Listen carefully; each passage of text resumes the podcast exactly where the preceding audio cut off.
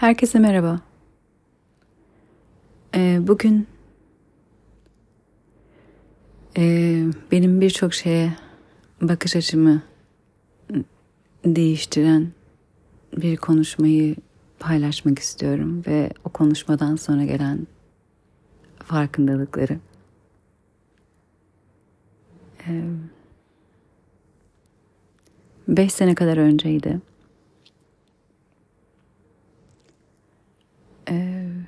O zamanki eşimle artık evliliğimizin sonuna geliyorduk ve nasıl o noktaya geldiğimizi karşılıklı konuşuyorduk. Yani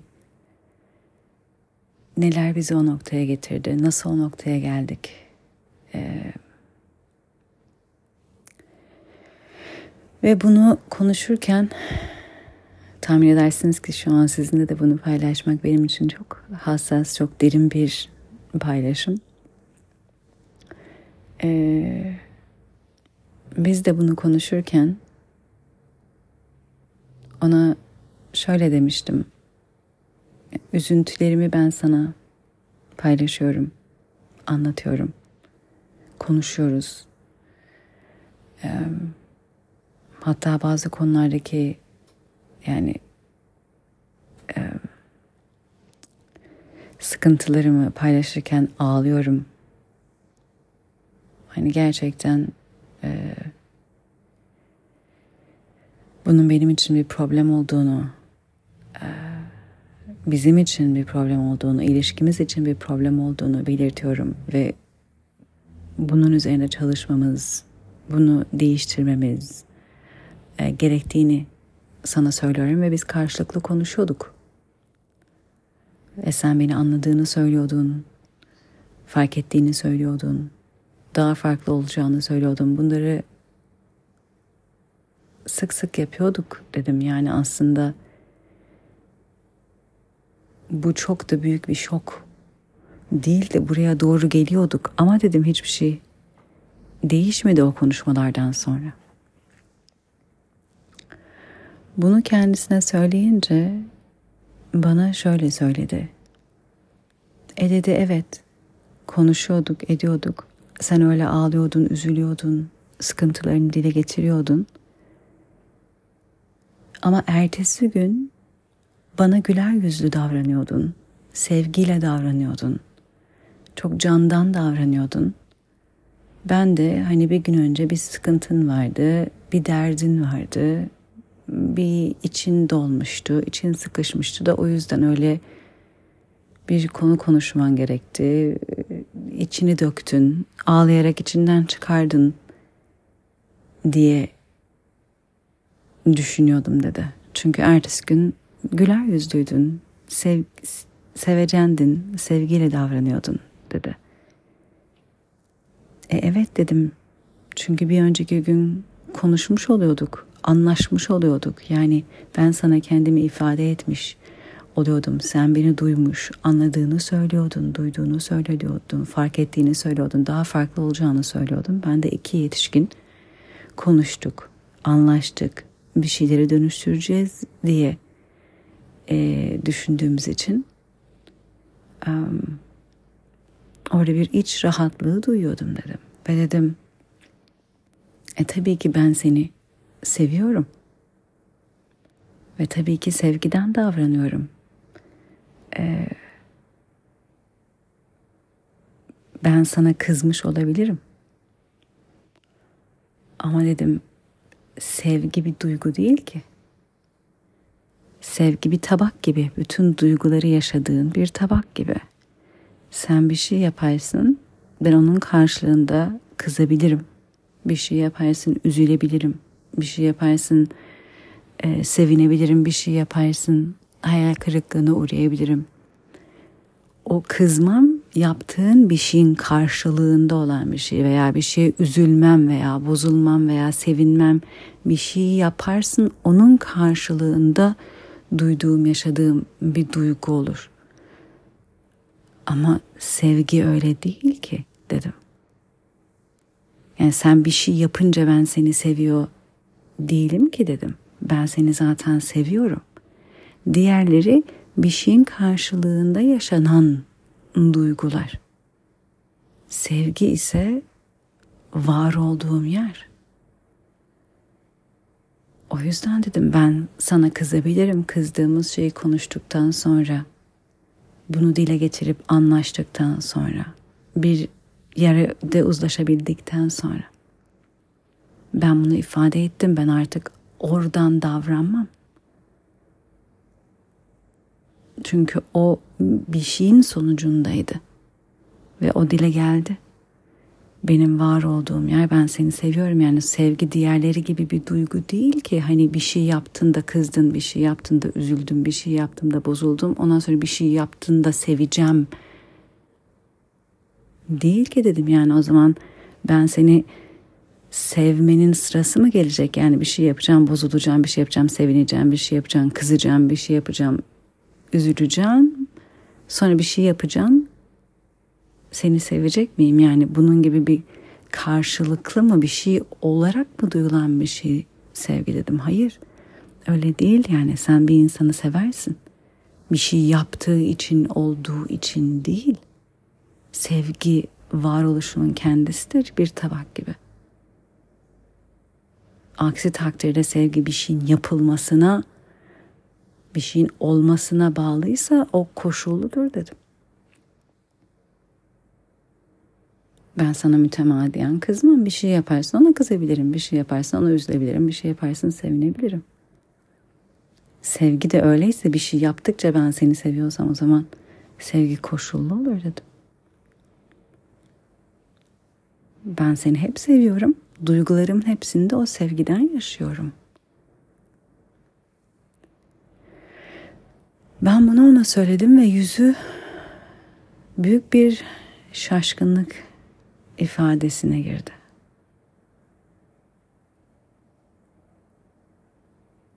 Hiç hayatında duymadığı bir şey duymuş gibi.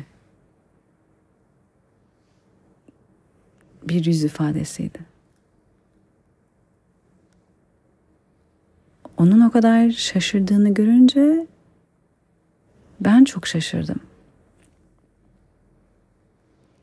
Ve durdum. Dedim ki nasıl yani? Sen beni böyle sevmiyor musun? Dedi ki ben hiç böyle düşünmedim. Ben hiç böyle bakmadım. O benim sevgiyi yaşama ve tanımlama şeklime şaşırmıştı. Ben onun buna şaşırmasına şaşırmıştım. Hala şu an size anlatırken bunun biraz şokunu yaşıyor gibiyim. Çok şaşırmıştım. Benim için sevgi buydu ve başka türlü bir şey düşünemiyordum ve karşımdaki insanın sevgiyi diğer duygular gibi bir şeyin yapıldığında karşılığında yaşanan bir şeymiş gibi algılaması ve beklemesi beni çok şaşırtmıştı. Sadece beklemesi değil, demek ki o da beni öyle seviyordu. Farkındalığı beni çok çok uğratmıştı. Şaşırmıştım. Ve evet e, evliliğimizin sonuna gelmiştik. Ve evliliğimizin bu sonuna gelirken en temel şeyin çok farklı olduğunu fark ettik.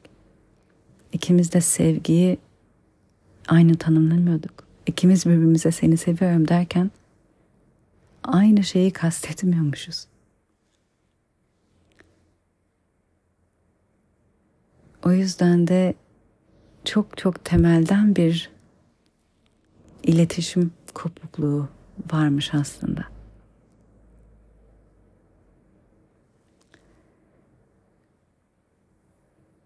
Bu beni çok şaşırttı şu anlamda.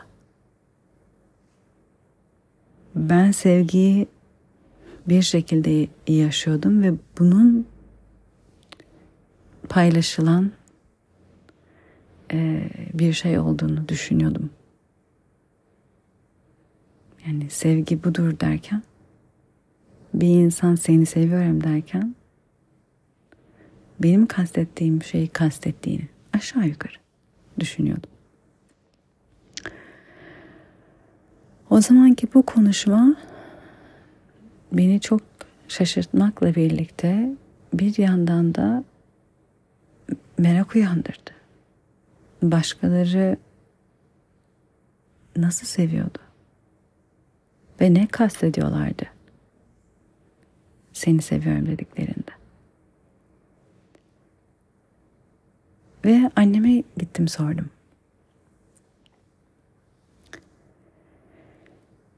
Ee, ve anlattım. Ve dedim ki sen beni böyle mi seviyorsun? Nasıl seviyorsun?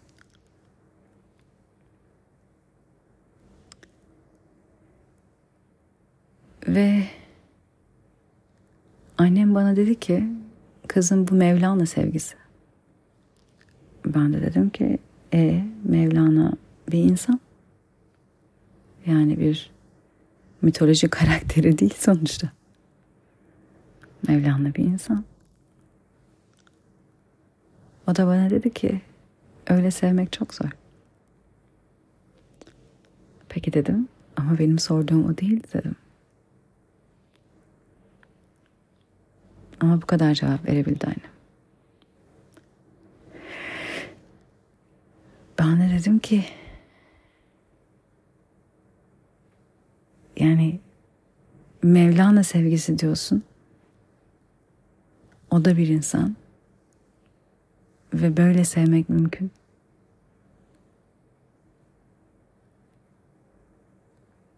Ama sen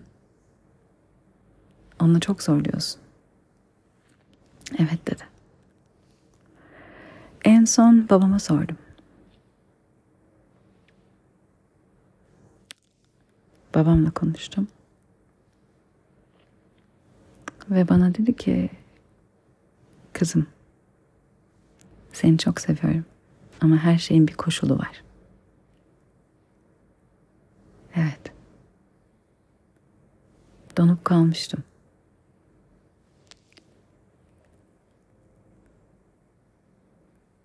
Belki de kendi içimde çok derinden bildiğim bir şeyi sonunda konuşabilme cesaretini göstermiştim aslında. Aynı şekilde yaşamıyordu insanlar sevgiyi. Ve evet, koşullu sevgi biliyorlardı ve beni koşullu seviyorlardı. Ama beni özellikle koşullu sevmiyorlardı. Sevgi diyebildikleri koşulluydu. Diğer herhangi bir duygu gibi bir şeye reaksiyonmuş gibi yaşıyorlardı. Bir şeyin karşılığında. Yaşanan bir duygu. Bir şeyin olduğu yerde olan bir duygu gibi.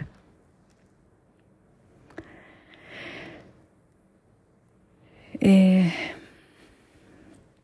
benim için çok uyandırıcı ve göz açıcı oldu. Ve dediğim gibi bu insanlar beni özellikle koşullu sevmiyorlardı. Sevme dediğimiz şeyi bu şekilde yaşıyorlardı. Ve aslında kendilerini de ancak o kadar sevebiliyorlardı. Bu ne demek? Kendilerini de belli bir şey yaparlarsa, belli bir şekilde olurlarsa, belli bir şekilde kendilerini ortaya koyabilirlerse veya başkaları tarafından belli şekilde algılanabilirlerse, kendileri için sevilebilmek için ne olmak gerektiğini düşünüyorlarsa o oldukça kendilerini sevebiliyorlardı. O yüzden onun olma gerekliliğini belki de duyuyorlardı. Ve bu koşulu kendilerine koydukları gibi başkalarına da koymuşlardı.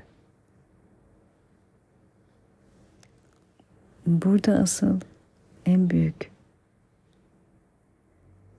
belki de zorluğu kendileri yaşıyorlardı. Daha önceki ses kayıtlarımı dinlediyseniz bilirsiniz. Annemle bu yolda çok yol kat ettik. Annem hata yaptığında bile sen beni yanlış anladın diyen biriydi.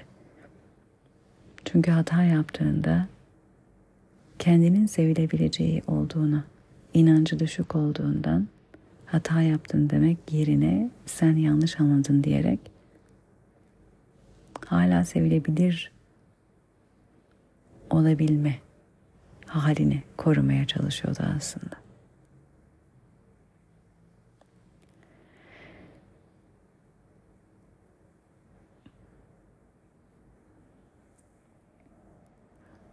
Çoğu insan koşullu sevildiği için kendisini koşullu seviyor.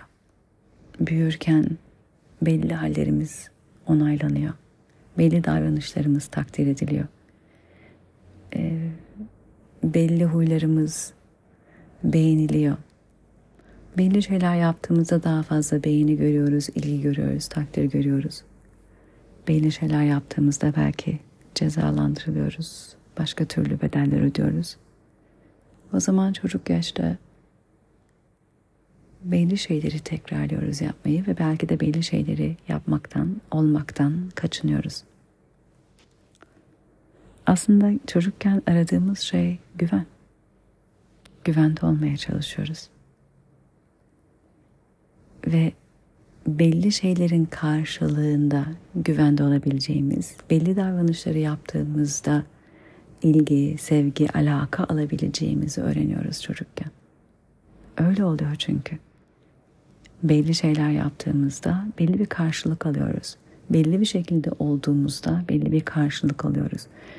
O zaman bu neden ve sonuç ilişkisini kuruyoruz daha çocuk yaşta. Nasıl olursam, ne yaparsam, ne şekilde konuşursam veya ne şekilde konuşmazsam şöyle bir davranış alırım veya almamı öğreniyoruz. Evet. Orada azarlanmaktan kaçınmak, başka şeylerden kaçınmak öğrenildiği gibi nasıl daha fazla beğeni takdir alabilirim, nasıl güvende olabilirim de öğreniyoruz. Koşullanıyoruz aslında. Daha çocuk yaştan belli kalıplar oluşuyoruz, oluşturuyoruz varoluşumuzda. Belli bir şey olursam belli bir şey alırım karşılığında diye. Bu çok normal. Bizi yetiştirenler de insanlar.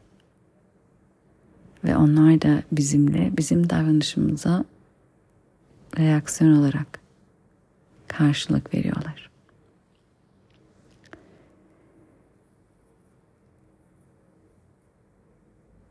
Bu koşullanmaları yaşımız ilerlediğinde de tutuyoruz.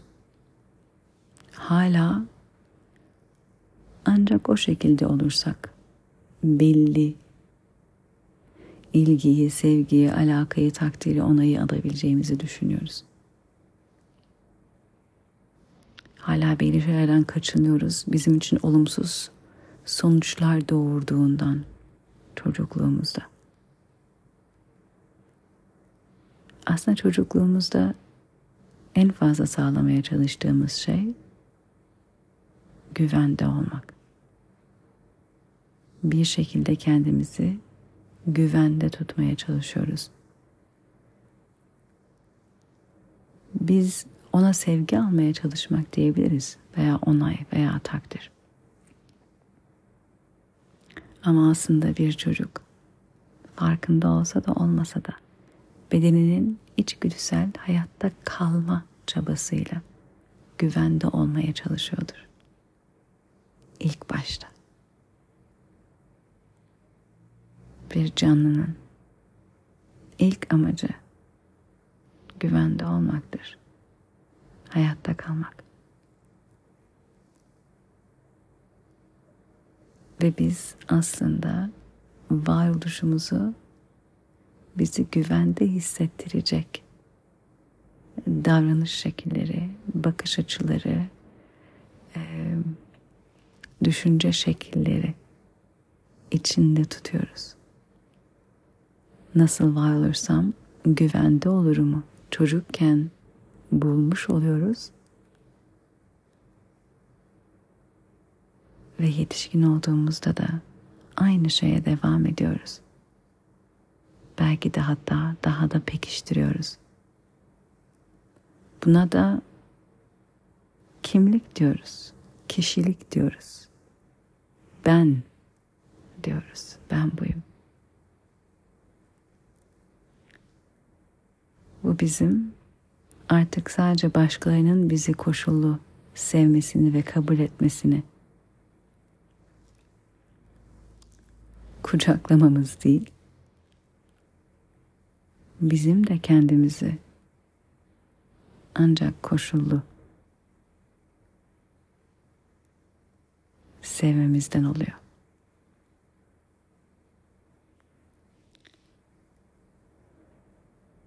Biz de kendimizden artık o şekilde var olmayı bekliyoruz.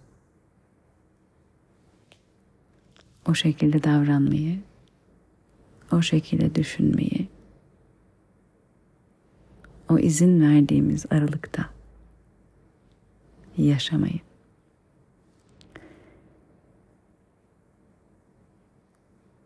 Bu bizim aslında hayatta kalma çabamız. O bizim kendimizi güvende hissettiğimiz yer.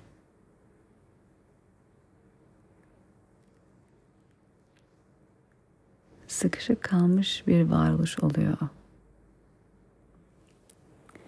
Ve o bizim yaşamdan en keyif aldığımız, en çok sevildiğimizi hissettiğimiz yer değil aslında. Sevginin koşullu olduğunu düşündüğümüz için sevgiyi alabileceğimize inandığımız tek yer arası. Onayı, kabulü.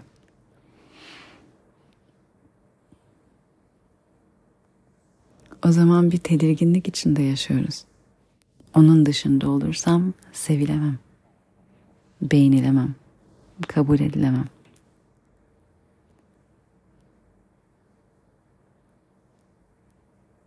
Kendimizi sadece belli koşullar içinde seviyor oluyoruz.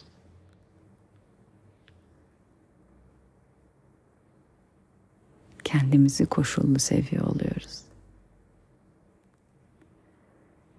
Bir insan kendine ne kadar var olma alanı verirse aslında bir başkasına da o kadar veriyor. Bir insan kendini ne kadar sevebiliyorsa başkasını da o kadar sevebiliyor. Benim annem babam beni çok seviyor. Ben biliyorum. Ama kendilerini sevme alanını kendilerine ne kadar tanıyorlarsa beni oradan sevebilecekler. Bunu da biliyorum. Kendimize ne kadar alan tanırsak o sevebilme alanı veriyor bize. Sevgimizi oradan yaşıyoruz. Kendine koşullu yaklaşan bir insanın beni koşulsuz sevmesine bekleyemem haliyle.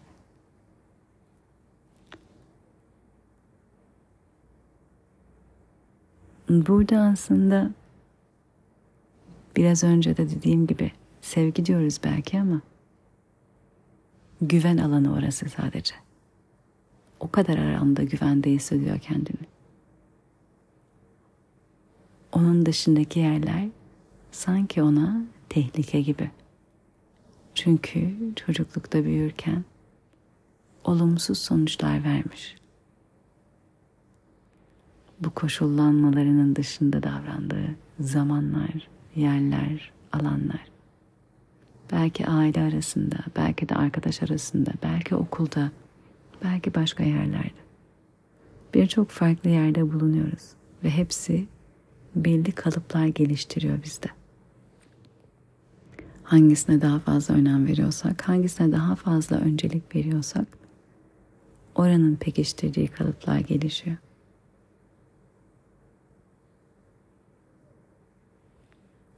Bu bizim kendimize en sevdiğimiz yer değil aslında.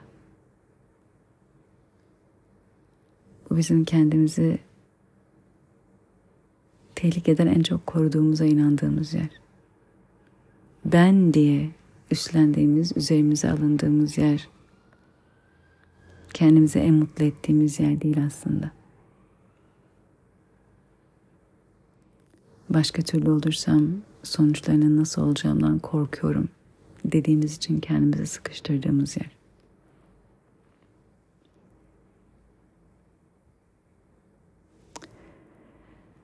Birçok insana sorsanız ne istiyorsun bu hayatta diye belki sevmek sevilmek der. Aslında herkesin ilk istediği şey güvende hissetmek. Bir insan güvende hissetmeden aslında sevgiyi yaşayamaz. Güvende hissettiğiniz zaman birinin yanında bedeniniz rahatlar. Birinin yanında rahatsız olduğunuzu düşünün. Kapanırsınız. Omuzlarınız önünüze doğru kapanır. Kollarınızı kavuşturursunuz. Beden biraz daha koruma moduna geçer. Veya belki de daha saldırma. Kasılır ama her iki halde de. Orada yaşam mücadelesine geçmeyi bekliyordur beden.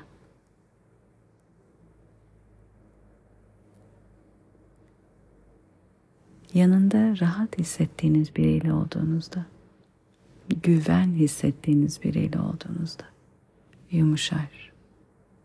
Nefesiniz dinginleşir. Bedeniniz yumuşar. Ve adeta genişler alanınız.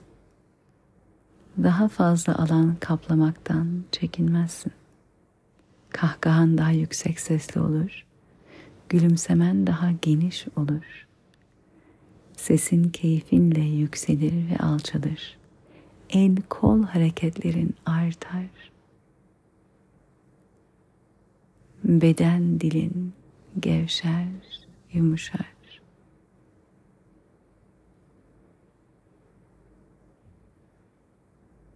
Sevgi dediğin o seni yumuşacık hissettiren, geniş hissettiren, yükselten duyguyu. İşte o zaman en güzel haliyle yaşarsın. Neşe, keyif. Hepsi kendini güvende ve rahat hissettiğin yerde ortaya çıkar. Ortaya çıkar diyorum. Çünkü hepimizde zaten bu sevgi ve bu neşe var. Güvende hissettiğimiz yerde bizim içimizde olan ortaya çıkabiliyor. Bize kendini hissettirebiliyor. E ne zaman rahat ve güvende hissedersen orada senin içindeki sevgi hissi yükselebiliyor ve seni kaplıyor. Orada daha geniş bir varoluş yaşıyorsun kendinde. Ve etrafındakilere bakışın, etrafındakilerle iletişimin o yükselen duygunun etkisinde oluyor.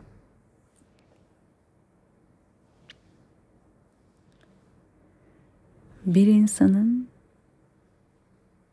kendini belli şekillerde tanımlaması, belli şekillerde görmesi, olmak zorunda hissetmesi aslında kendi içinde, kendiyle daha rahat etmemesinden oluyor.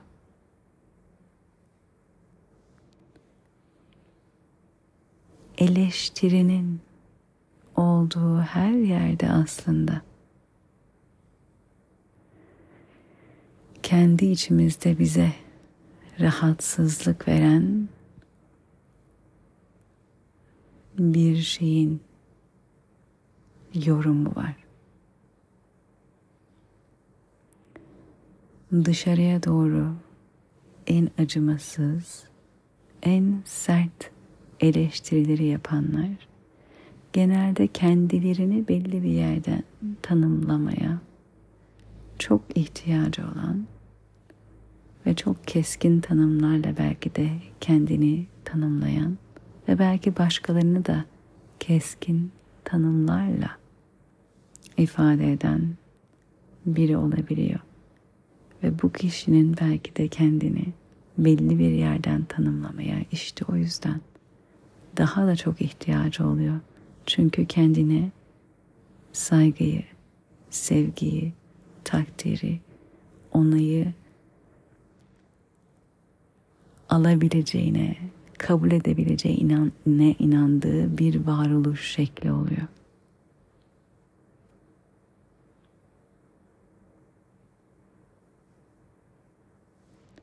Ona tutunma ihtiyacı oluyor kişinin kendi varoluşunda güvende hissetmek için. Nerede var olursa güvende olacağına inandıysa kendini oraya yakın tutma isteği ve ihtiyacı.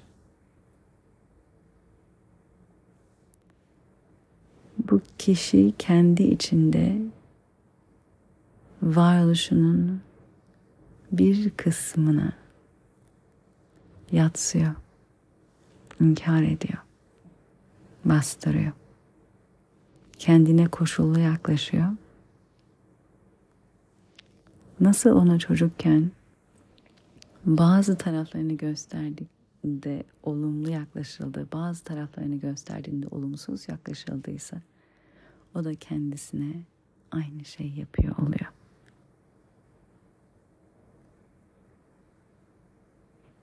Genelde bu tür kimselerde de ya duygusal bir bastırma, duygusal bir üzüntü, kronik bir şekilde kendini gösteren ya fiziksel kronik ağrılar, acılar, rahatsızlıklar oluyor. Çünkü bastırılmış bir varoluş bir yerden aslında kendini göstermeye çalışıyor. Burada kişi kendi içinde aslında rahat hissedemiyor.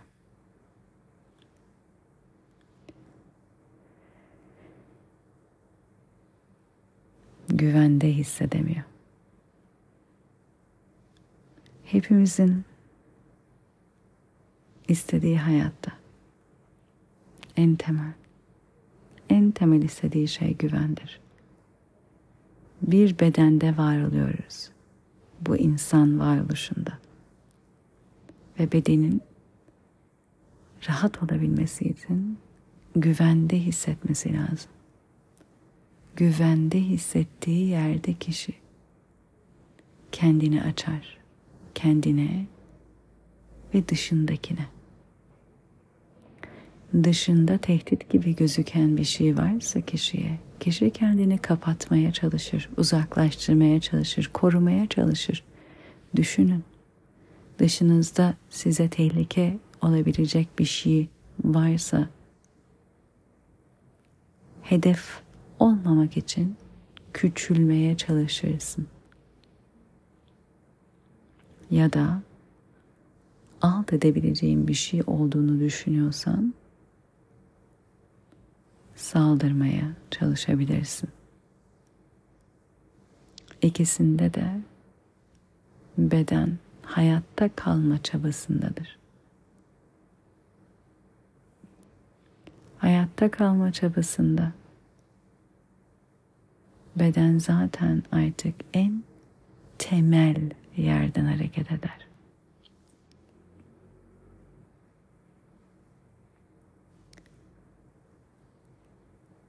Yaşamak istediğin en azından yaşamak istediğini söylediğin duygular, sevgi, güven, neşe, keyif, mutluluk ise bunun ilk geldiği yer aslında güvende hissetmek.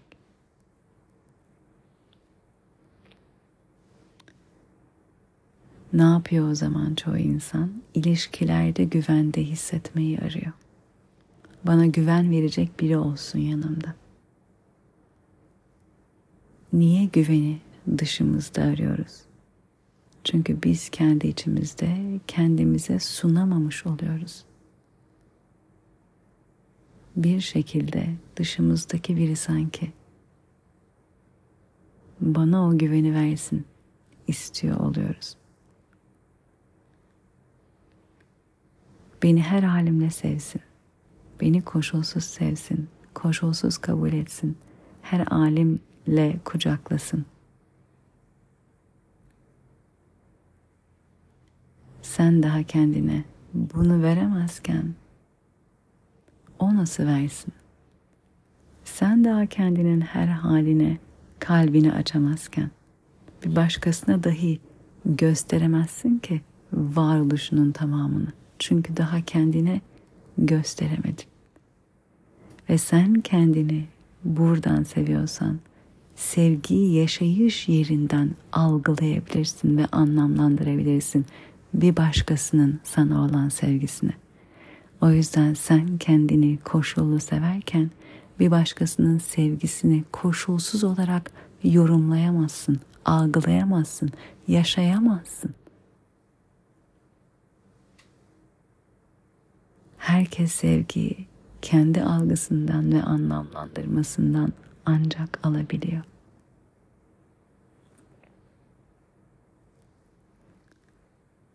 Sen kendini güvende olacağım sanrısıyla belli varoluş şekillerinde tutmaya çalışırken verici olmaya, çalışkan olmaya, düşünceli olmaya, toplu olmaya, titiz olmaya neyse artık. Öyle olmaya çalışırken aslında kendini koşullu bir varoluşa hapsetmişken kendi içinde, kendi varoluşunda barındırdığın başka yerlerden tedirginken kendine kalbin kapalıyken başkalarına bakıyorsun kendine veremediğin sevgiyi sana verebilmeleri için. Senin kendine kendi varoluşunda sunamadığın güveni sana sunması için.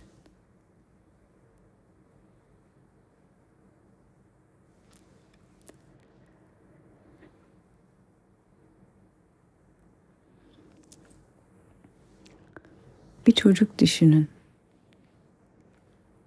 Lego yapıyor. Lego kutusunu açmış.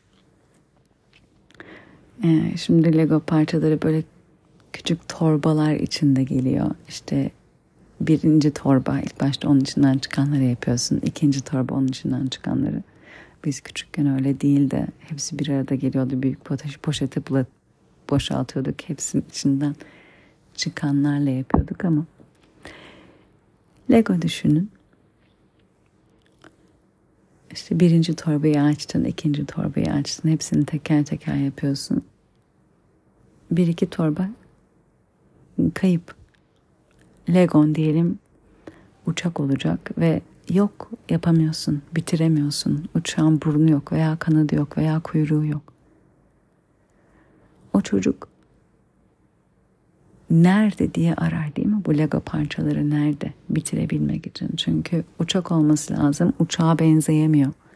Belki kanatları biraz oynayacak. Artık çok güzel yapıyorlar Legoları oynayabiliyorlar. Ama oradaki parçalar eksik olduğu için oynayamıyor. Hem olacağı şeye benzeyemiyor. Hem fonksiyonları var onları gerçekleştiremiyor. Çünkü bazı parçalar eksik. O çocuk nereye bakacağını bilir. Tekrar gider kutunun içine bakar veya kutunun içindekileri boşalttığı yere bakar. Biz de inanın öyleyiz. Lego parçalarından oluşuyoruz diye düşünün. Ve küçükken bazı parçalara öyle yapma dendi. Böyle söyleme, böyle konuşma. Bu ayıp, bu iyi değil. Okula gittin arkadaşların dedi. Bu havalı değil, o değil, bu değil. Ve bazı parçalarımızı bir şekilde kullandırmadılar. Ve biz geri kalanla bir Lego yapmaya çalışıyoruz. Ama eksik parçalar olduğu için olması gereken şey son haline benzemiyor. Uçaksak uçağa benzemiyoruz, gemiysek gemiye. Ve fonksiyonları neyse tam anlamıyla yapamıyor oluyoruz. Ama işte nereye bakacağımızı bilmiyoruz. O çocuk biliyor ama biz bilmiyoruz. Aslında bu halimizle de kendimizi zannediyoruz ki eksiyiz veya yetersiziz. Veya bir şey ters, bozuk, kırık bizde. Halbuki değil. Sadece o diğer parçaları nerede bıraktığımızı bulmamız gerekiyor. O kadar. Varoluşumuzun tamamından var olabilmek için bize bıraktırılan zamanında kullandırılmayan ayıptır diğer belki de kenara koydurulan o parçalarımızı nerede bıraktığımızı bulmamız ve kendimize katmamız gerekiyor. Eksik, noksan, yetersiz değiliz.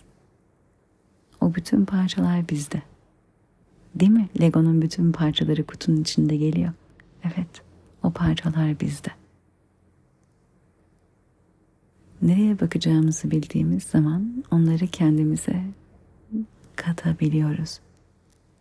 Ve zaten onları kendimize kattıkça inanın kendini artık belli koşullarla sevmeyi bırakıyor oluyorsun. Varoluşunun tamamına kavuştukça o sana bıraktırılan parçaların olmazsa ancak sevilebileceğine inandığın an o parçaları bugüne kadar geri gidip kendine katmaktan kaçınmış oluyorsun. Çünkü onların sevilmeyeceğin tarafların, onaylanmayacağın takdir görmeyen tarafların olduğunu düşündüğün için bıraktığın o parçalar ancak onların yokluğunda sevilebileceğini düşündüğün için buradasın. Ama bu da senin sadece varoluşunun bir kısmı. Koşullu sevildiğine inandığın için hala kendini bu kimlik, bu karakter, bu kişilikte korumaya çalışıyor oluyorsun. Sen de kendine koşullu yaklaşıyor oluyorsun. Bu parçaları nerede bulabileceğini sana gösteriyorum ben.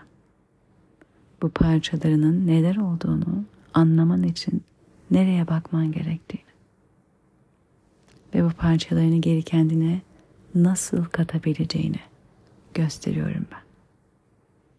Nasıl kendinle koşulsuz sevgiden bir ilişki kurabileceğini, nasıl kendini koşulsuz sevebileceğini gösteriyorum.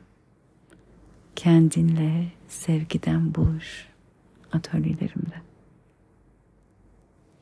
O yüzden bu atölyenin adı bu. Kendinle sevgiden buluş. Varoluşunun tamamıyla koşullu, şartlı, karşılıklı bir şeyin karşılığında olan bir sevgi değil. Kendinin varoluşunun tamamıyla koşulsuz sevgiden buluşa bilmen için bu.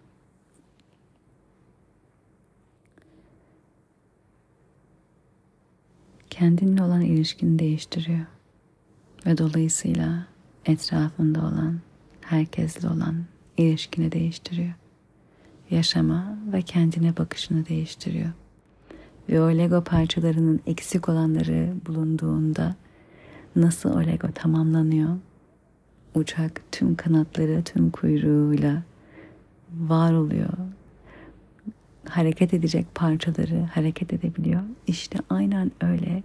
Sen de aslında varoluşunun tamamına kavuştuğun yerden kendini gerçekleştirebiliyorsun. Çünkü kendini gerçekleştirmek için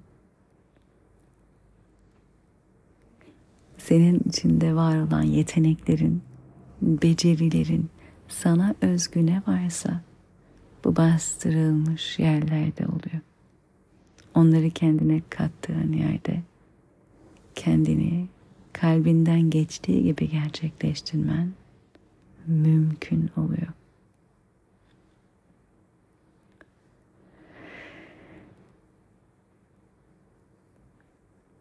Kendinle bir güven ilişkisi kuruyorsun. Ve bu güveni yoga ve şifa ile ferahlığa yolculuk kampında sana deneyimletiyorum. Güven yaşamla olan ilişkini değiştiriyor. Kendi içinde, kendi varoluşunda, kendi bedeninde güvende hissettikçe kendi dışındaymış gibi olan tüm dünyayla, yaşamla ilişkin değişiyor. Günün her dakikasında, her anında sürekli dışarının sana o güveni sağlamasını beklemeyi bırakıyor oluyorsun. Çünkü bulunduğun yerde, bulunduğun ilişkide kendini güvende hissedecek beceriyi, yetiyi edinmiş oluyorsun. Kendi varoluşunun içinde güvende olmayı deneyimliyorsun.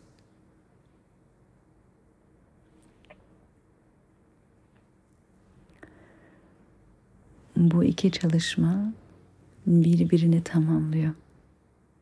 İkisi ayrı tek başına da inanın hayata ve kendinize bir daha hiç aynı bakmayacağınız bir çalışma oluyor. İkisi birlikte yapıldığında başka türlü bir dönüşüm sağlıyor. Bir sonraki kendinle sevgiden buluş atölyesi Ocak'ta olacak 18-21 Ocak 4 günlük bir çalışma. Bu çalışmaya katılan herkes aynı insan değilim diye çıkıyor. Ne kendine ne ilişkilerine aynı bakmadığını söylüyor. Başka türlü bir anlayış sağlıyor.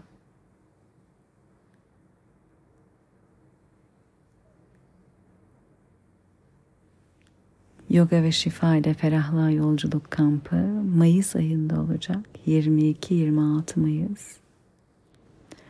Bu atölye Ocak ayında olan online olacak. Kamp Antalya'da olacak. Ee, bu beş günlük kamp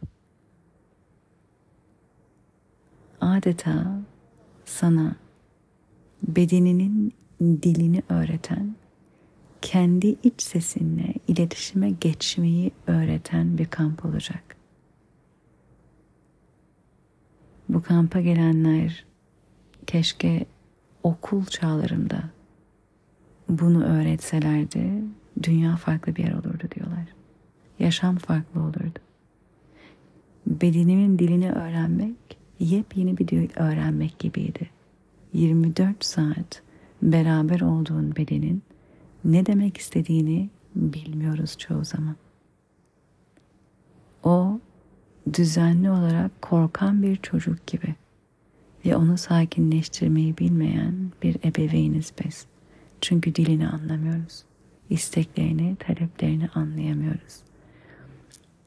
Güven de değil. Ama ilk güvensizlik hissi bizim kendimize koyduğumuz şartlandırmalardan oluyor. Onu korkutan da biziz. Ama onu güvenli hissettirecek de biziz. Onunla nasıl iletişimize geçeceğimizi bilirsek ihtiyacı olanı verebilecek olan da biziz. Mart ayında yoga ve ayurveda ile içindeki evreni tanı kampı veriyorum.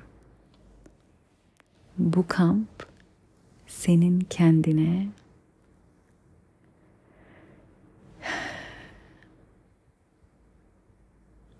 senin özelinde bakmanı sağlayacak. Ayurveda'ya göre herkes kendi içinde bir evren. Biz çoğu zaman kendimizi başkalarıyla karşılaştırarak değerlendiriyoruz. Değerimizi, önemimizi, hayattaki başarımızı, belki her şeyi.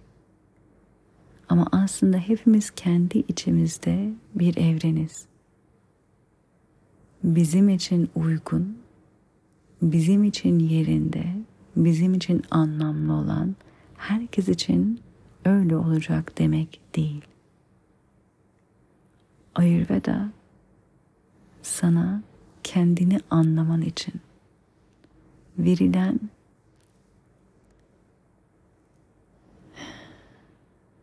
çok derin bir bilgi. En eski yaşam bilimlerinden biri. Ve bu yaşam bilimi sana senin kendini anlamanı sağlayacak tüm bakış açısı ve bilgiyi veriyor. Düşünsenize. Şu an dünyada çoğu şey için bu şu etkiyi yapar, şu şu etkiyi yapar. Bunu yemek yararlıdır. Bunu yemek zararlıdır diye tek bir yerden konuşuluyor.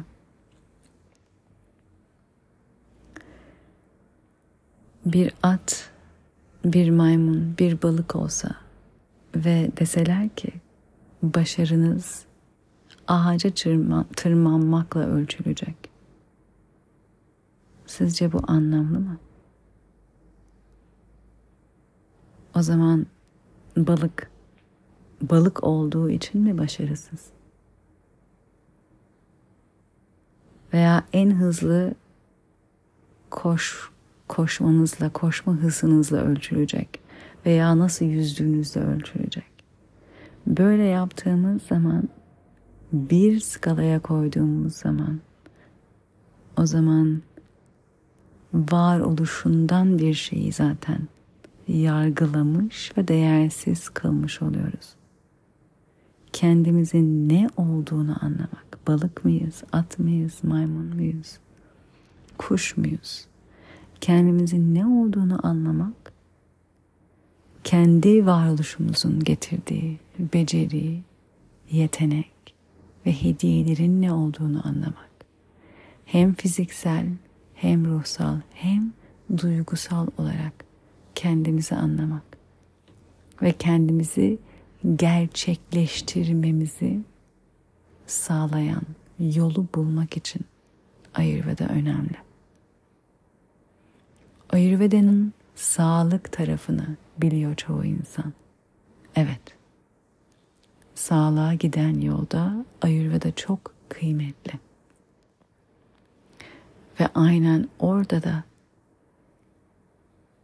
senin için olanı bulmak, anlamak ve onu kendine vermek önemli.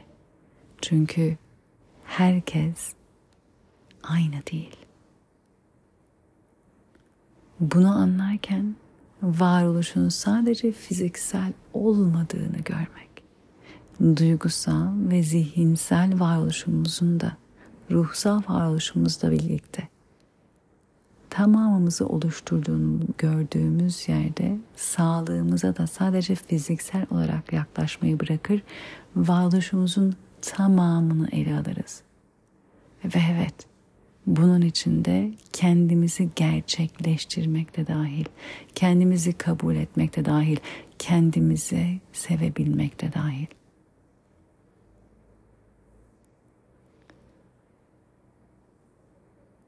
kendini bastırmak. Bakın Gabor Mate'nin bir lafı vardır. A repressed self is a repressed immune system. Kendini bastıran bir benlik, bastırılmış bir bağışıklık sistemidir.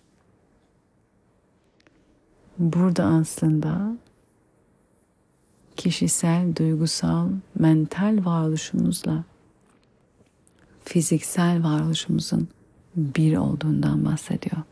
Bastırılmış bir varoluş derken bu biraz önce kendinle sevgiden buluş atölyesinde bahsettiğim gibi benliğimizi bastırdığımız yerde bastırılmış bir bağışıklık sistemimiz oluyor.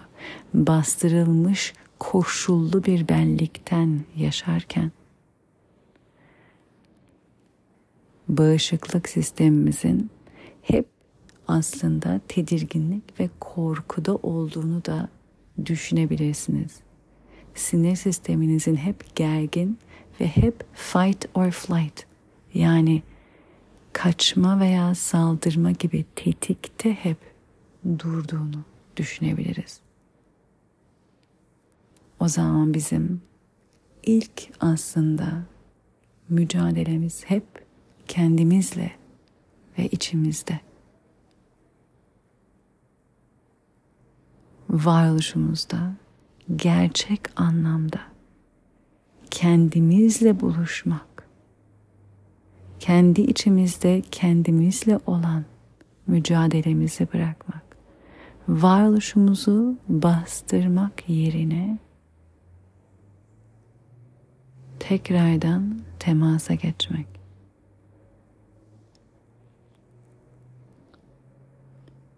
bedenimize bize yapıldığı gibi tehditle yaklaşmak yerine kendimize kurallar ve koşullar koyarak yaklaşmak yerine içimizdeki çocuğu bizi nasıl yetiştirenler koşullu sevdiyse biz de öyle seviyoruz. Kendimizi öyle sevmeye bırakıp koşulsuz sevgiye geçebilirsek benliğimizin olduğumuzun ne olduğunu anlayarak kabule geçebilirsek işte potansiyelimizi kullanmak sevgiden ve güvenden var olmak, sağlıkla neşeyi deneyimlemek, o zaman yaşamımızın kendisi olabilir.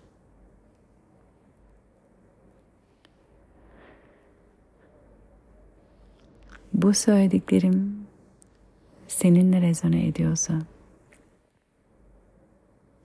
ve benimle çalışmak istersen sedaerkman.com'dan bu üç çalışma ilgili bilgi alabilirsin. Daha detaylı bilgi istiyorsan bana e-mail ile ulaşabilir veya Instagram'dan Sound of Seda'dan bana yazabilirsin.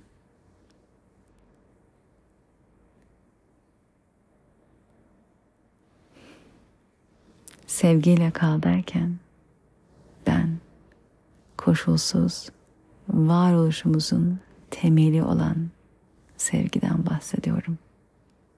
Birbirimizle oradan, o sevgiden buluşmak dileğiyle. Sevgiyle kalın.